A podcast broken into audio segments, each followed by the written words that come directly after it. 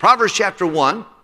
In the summer, I just want to share a couple thoughts from the book of Proverbs. We won't go through it verse by verse, but I do believe the book of Proverbs has a lot of practical wisdom for all of us to apply to our hearts and lives. And uh, how many of you through the years have occasionally read whatever proverb of the day would go with the calendar day, you would read that? Anybody like that? All right, that's wonderful. And I hope that that's a good way to read the book of Proverbs through every month for 12 times, uh, 12 times a year, read it through. And it takes no more than about three minutes for the any, even a slow reader could read any chapter of the book of Proverbs in three minutes. It doesn't take very long to do that. And uh, you may not understand everything you read there, but, uh, but you can find a, a principle that you can apply to your hearts and life. And there's so many practical things. I was 13 years old. I was going to camp at the Bill Rice Ranch in, in uh, Murfreesboro, Tennessee, and a guy named Paul Levine. Uh, he was old as long as I known him. He was old, you know, but uh, he even died old. but uh, he was responsible for doing tracts, and he made tracts. And He was evangelist, and just as fun and enjoyable. And here he's he is probably like 80 years old, still teaching, teaching and preaching at teen camps. He was just he was just a very lovable guy, but boy, he was just fun and and. Uh, but he told me, I remember I was 13. He said he said everybody in this room ought to read the book of Proverbs every day.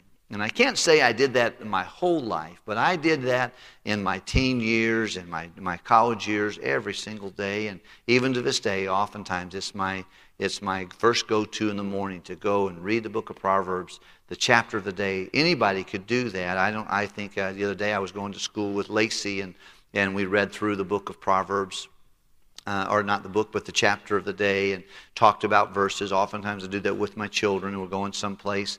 There, let's look here. Let's real quickly. Y'all read the. Let's read this chapter and let's talk about something that comes from that. By the way, we ought to talk about the Bible. Uh, when you drive, when you walk, when you go to bed at night, when you wake up, always keep instructing your children. Use those times. I'm not the, the greatest at that, but I think it's a wise thing to do. And of course, Proverbs, uh, there were three books of the Bible that, uh, that Solomon is attributed to writing. And then he wrote some maybe of the Psalms as well, so that would be his fourth, fourth contribution. But Proverbs was written, they're pithy sayings that he had. And of course, when Solomon was uh, made king, he quickly confessed to the Lord, God, I'm like a little child. This is over my head. I don't know where to go in or out. I don't know my left hand, my right. I need some help. He said, What do you want from me? What can I give to you? And he could have said riches, and he could have said honor or fame. He could have said uh, all kinds of things, but he just said, Lord, I just need wisdom. I just need wisdom. I need an understanding heart and your wisdom, your way of thinking. And the Lord granted that to Solomon. And he became the greatest king, probably of all time, outside of the Lord Jesus Christ. He was, he was the envy of the world. Uh, Queen of Sheba came and saw him. And when she saw it, she heard about it. She said, I got to come see it. She said, The half wasn't told to me. You know, it wasn't even, it was I, it was described so glowingly and the half wasn't even told to me. But what, he, what she really was impressed with was that his servants were happy. His people were happy. And he answered them. He responded to them. He spoke to them great. And, and that, was a, that was a positive thing that, that, uh, that Solomon did. And of course, he wrote the book of um, Song of Solomon, one of his, uh, when he married the Shunammite, uh, or, one, or one of the little, the little Shunammite farm girl.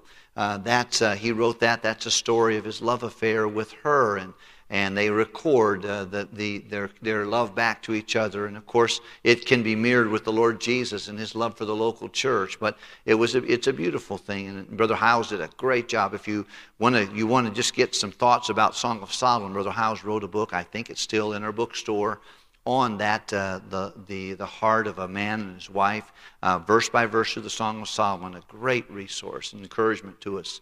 Then the book of Ecclesiastes, and of course, Sol- Solomon is somebody who, who became a wise fool, and that's the word for a sophomore. uh, he was a wise fool. He, he had all of it given him. If there's any a man ever that could have anything he wanted to have, do anything he wanted to do, and be anything in the world he wanted to be. It was Solomon. And he really just destroyed himself.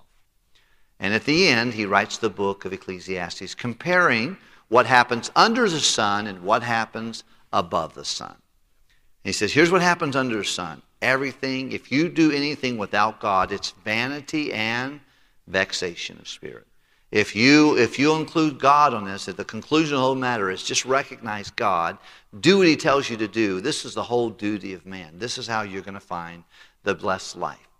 But uh, in the book of Proverbs, there are just uh, 31 chapters divided for us, and each of them uh, will, they, they, they kind of pop around. There's a few of them that are repeated. You'll find repetition in the book of, of, of Proverbs.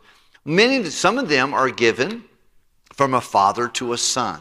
Sitting down, says, Son, you need this. You need to get this. You need to get this. I remember one day I was uh, struggling with something my mother told me uh, she put her hands on my knees as I sat there in the kitchen. She said, John, get in the book of Proverbs and learn some things about finances. And it was a challenge she gave me. And I, and I started knocking, I, I met with a couple that's going to get married, and I have them um, to find 10 verses in Proverbs and tell me what the financial principle is that you learn from that as part of their premarital counseling. I think it's very helpful to us because the book of Proverbs gives a lot of principles. And you'll find that wisdom is the main theme and, and it's personified in the person of the Lord Jesus. But uh, we see wisdom is there, the fool is there, uh, and then in the middle is the simple one.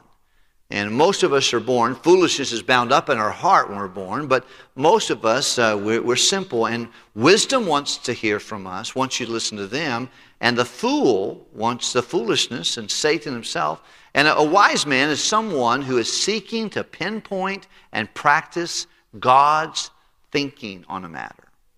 Okay, now you got an idea and I got an idea, but that's not necessarily with. There's a way that seemeth right to us, but the end are the ways of death. So wisdom is pinpointing and practicing God's way. It's kind of like I can't see my Bible very good right now, and uh, but if I put my glasses on, I can see what I could not see without them. And the truth of the matter is, it's letting God hand you his glasses. When you look at things, you see the world how you see it, but it's not clear. Putting things on like this is letting you see things God's way. And that's what wisdom is. Wisdom is pinpointing practicing God's way of doing things. The fool is someone who defies and ignores God's, God's principles. He has no interest to even hear it, learn about it, or certainly not apply it. He ignores it and he defies it. In between a, a, a, a, simple person and a fool is usually a scorner. Somebody who is very attractive. He's the, he's, the, he's the mediator between the two. The scorner is usually, and by the way, the Bible says cast out a scorner and a simple beware. You'll figure out, you get a guy over here, and, and you always will have a scorner in your life uh, from time to time. Someone who's more negative, somebody is certainly who, who ignores. He's, he's maybe not totally a fool, but certainly on the border. Just going along to get along. And usually has something negative to say. And uh, there's a lot of warnings about scorners. But in, in the book of Proverbs, you see several different ideas personified, but wisdom and foolishness is on both uh, extremes there. Let's look at verse chapter 1. Can we please? And I think we have time to do this. Let's just look in. I, I will follow along with me, if you would please, as we read several verses in whole. Ready? The Proverbs of Song of Solomon, the son of David, the king of Israel. So he just says Solomon wrote these. He's the son of David, and he's the king of Israel. Here's the purpose of the book to know wisdom and instruction, to perceive the words of understanding, to know wisdom, the right, the God's way of doing things and his view on things and instruction, and to perceive the words of understanding. Number three, to, to receive the instruction of wisdom, justice, judgment, and equity. And so we're, seeing lots of concepts here that I will not go into, but you can just evaluate. Judgment usually is how I treat, treat someone else. Just, just uh, judgment uh, or justice has, uh, has to do with treating other people. Judgment oftentimes is de- deciding what are God's laws and how do I act accordingly. What's my decision based upon what I know? And then equity, treating people fairly. Number four, to give stability, stability to the simple. And to the young man, knowledge and discretion. And discretion, in short, is kind of a plan to live strategically. It's kind of like seeing what I'm supposed to do here, seeing things as they are, and knowing what is the strategy that would best uh, give the, the godliest outcome or the best outcome. That's the purpose of the book. And then he says in verse number five, read it with me if you would please. A wise man will hear and will increase learning, and a man of understanding shall attain unto wise counsel. To understand a proverb and the interpretation, the words of the wise and their dark sayings. Real quickly, here we find the purpose is laid here, what he's trying to do. He's trying to get people to listen to him, learn, to, learn wisdom, some of the dark sayings, some of the challenge things, how to treat others, how to treat God, how to make decisions uh, that relate to others and your possessions. Basically, Proverbs is, gonna, is going to give you principle after principle of how to make decisions in given situations, regardless. It's going to be the same. Uh, it'll, it'll be the same movie with different actors in so many ways of life. You're going to repeat some of the same things, and learning to make decisions based upon God's way is very important. So we see the purpose. Let's look at the next one, if you could please. Verse number seven. Read it out loud with me. The fear of the Lord is the beginning of, but fools despise. Very, very quickly out of the box, he sees he's going to put he's going to pit wiz, wise man and the fool as polar opposites uh, in competition for the simple one. For the simple one, wisdom is going to cry out. The fool is going to try to be attractive and try to bring them this direction. How many ever felt like you're in the middle of that tug of war some, sometimes? Sure.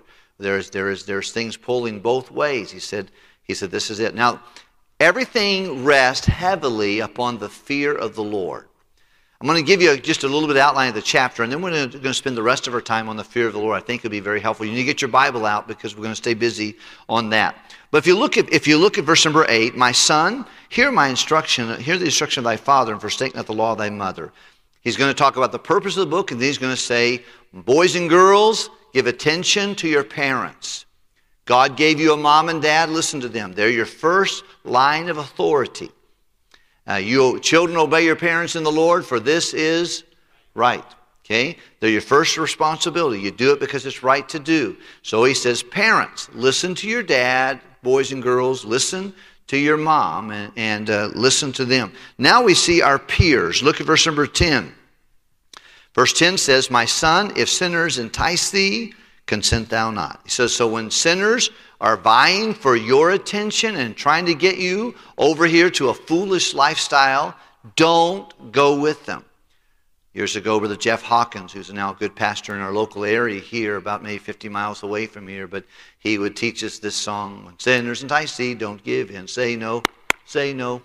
And he would go through that with our children in our junior church and remind us if sinners entice you, don't go with them. That's the verse.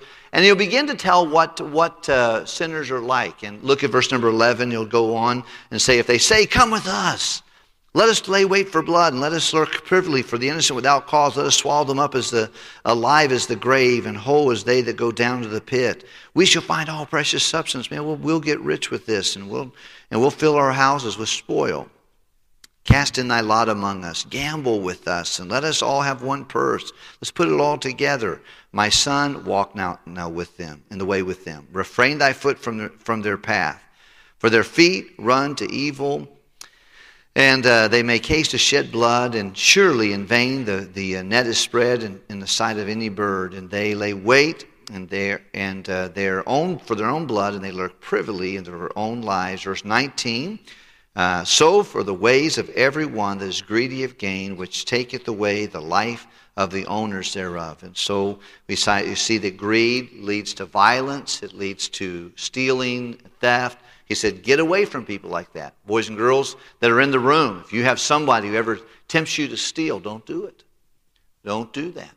They tempt you to do something and don't, don't tell your mom, don't tell your dad. That's, that's, already know what they say that, do not, go tell your dad.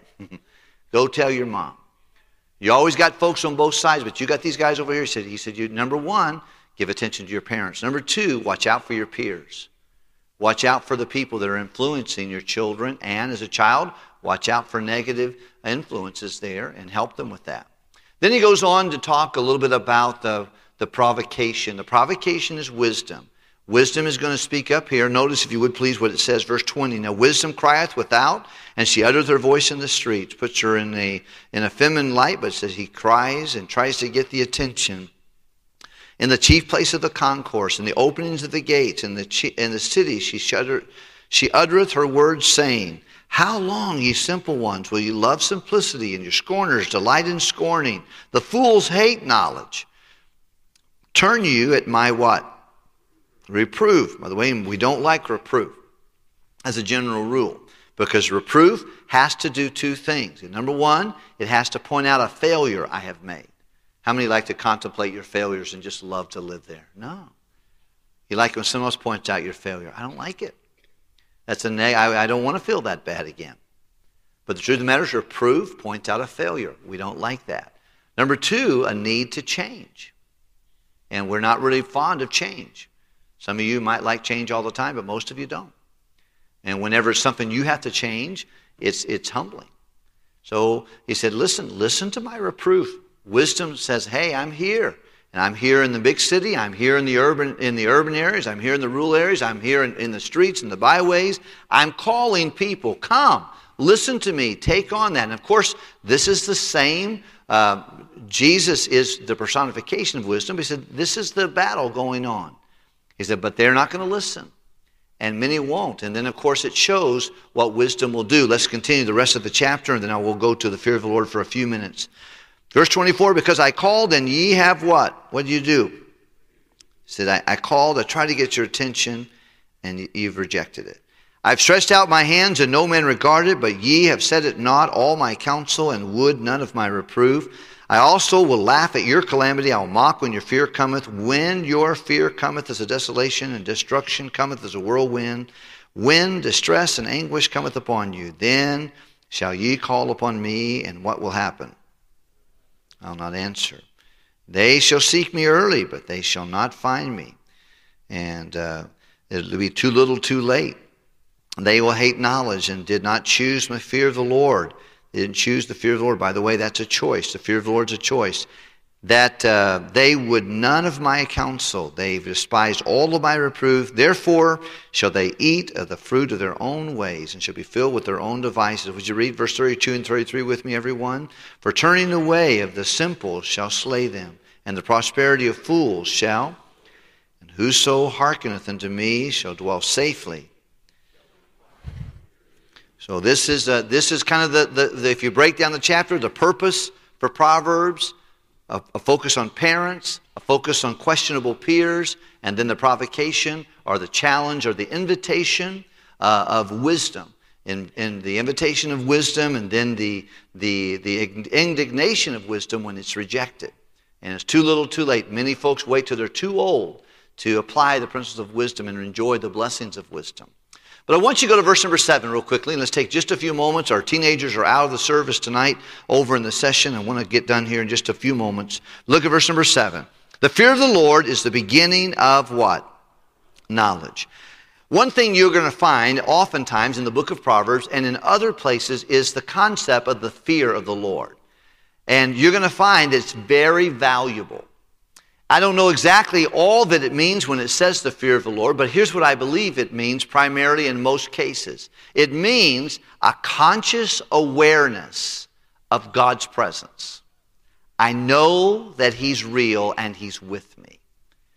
That is a game changer in every life because that takes away a lot of fear. Many of us are gripped with fear. And people who fear God are not generally fearful of other people or other things. When we fear God, we're not afraid of other things. When we are afraid of other things, it's because we don't fear the Lord. And when we fear God, he, he takes away the fear of the future, the fear of other things. When you find yourself fear, you need to figure out okay, how can I understand and live in the presence of God? Now, I want us to do this activity kind of quick, real quickly, but we see what are the benefits of the fear of the Lord. Let's look at a few of them here in Proverbs and maybe a few in Psalms. And uh, let's look at this real quickly. We see in Psalms, uh, Proverbs 1, verse 7, the fear of the Lord is the beginning of what? Okay, so we can't even know what we need to know until we begin with the awareness of God. Some of the most intelligent people on the planet, they can't even get to first base because they refuse to acknowledge God. They refuse to. I, I heard one scientist one time, I was reading a periodical, and he said, he spoke in front of a lot of his, his peers, and he said, to this is what if I, if I, if I, if I, I wish I knew his name. I don't know his name, but it was in, it was in the northeast region of our, our country for a convention of scientists. And he got up and said this. It shocked everybody, but many of them understood this. He said, Look, to prove, to have evolution as the explanation for the origin of all we know is truly impossible. He said, You cannot use that theory to, to prove the origin of all we know. He's, and, and I'm sure there may be some gasp or, oh, what's he saying?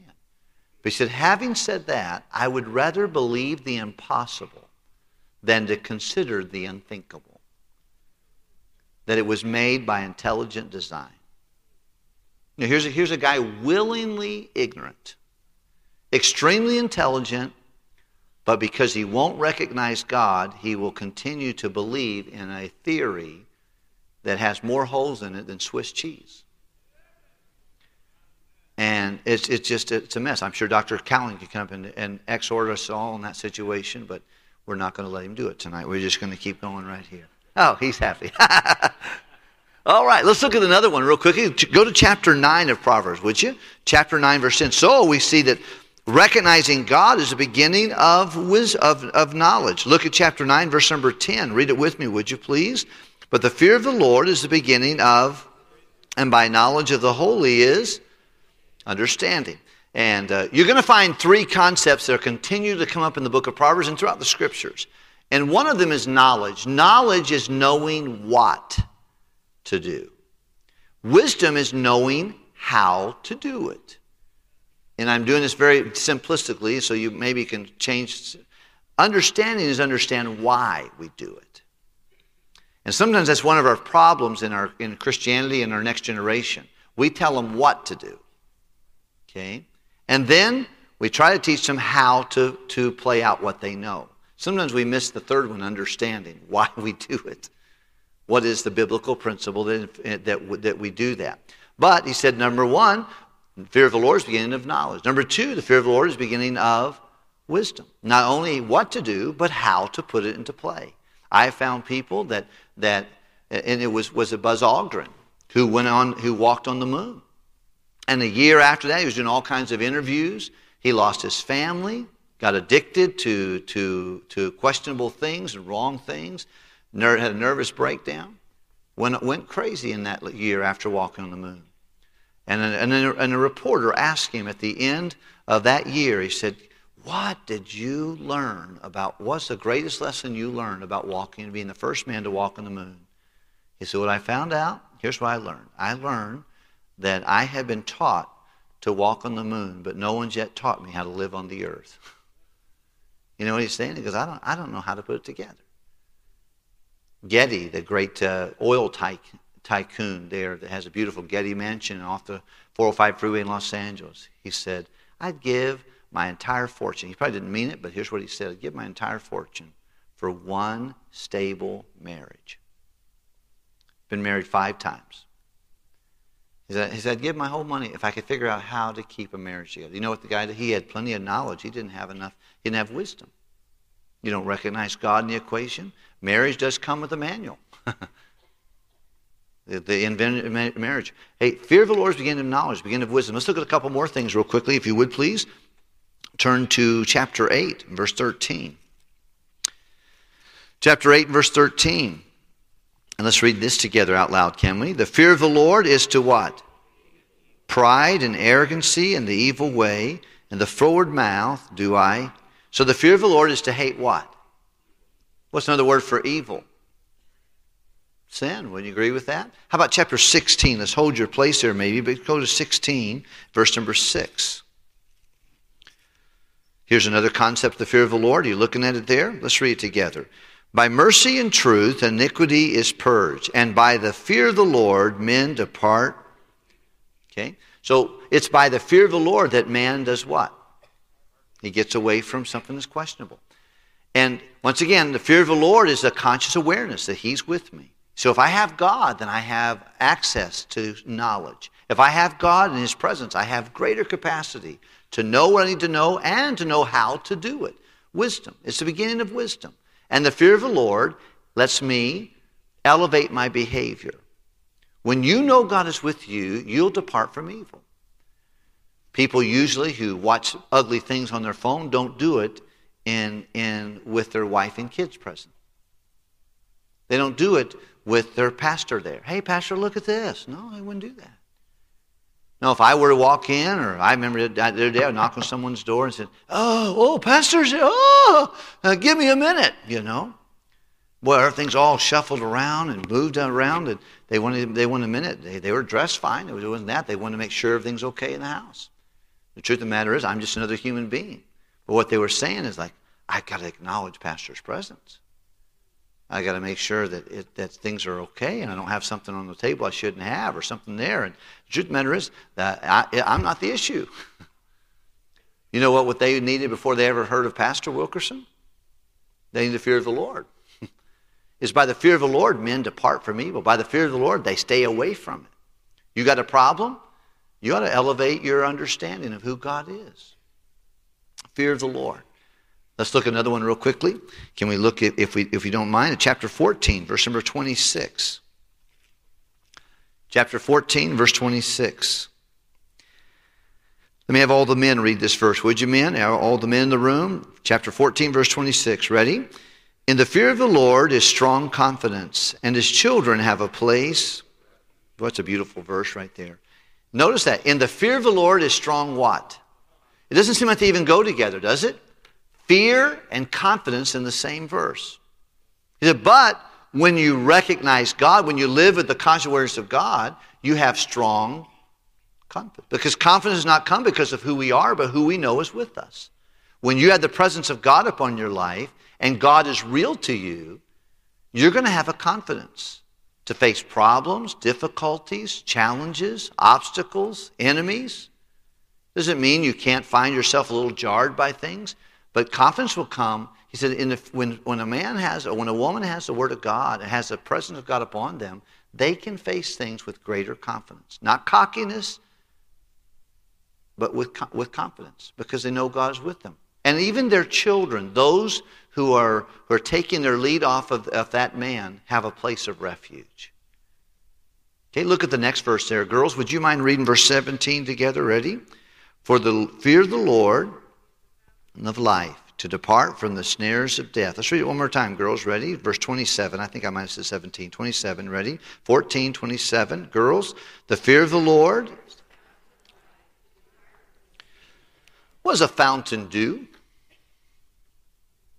Yeah, it gives water, and it usually comes up. Uh, it, it, has some inertia in it, and it, if you don't if you don't have if I was I was seeing someone's pond the other day, and if they don't have something to keep that water moving, what happens to the to the to, to the it just scummy and frustrating and messed up. Well, the fountain just keeps it bubbling. You know, the truth of the matter is, you'll find someone who fears the Lord. They have a bubble in them. They have the they have a, a spring in their step. They have a positivity to their heart. And the Bible tells the fear of the Lord is, is that.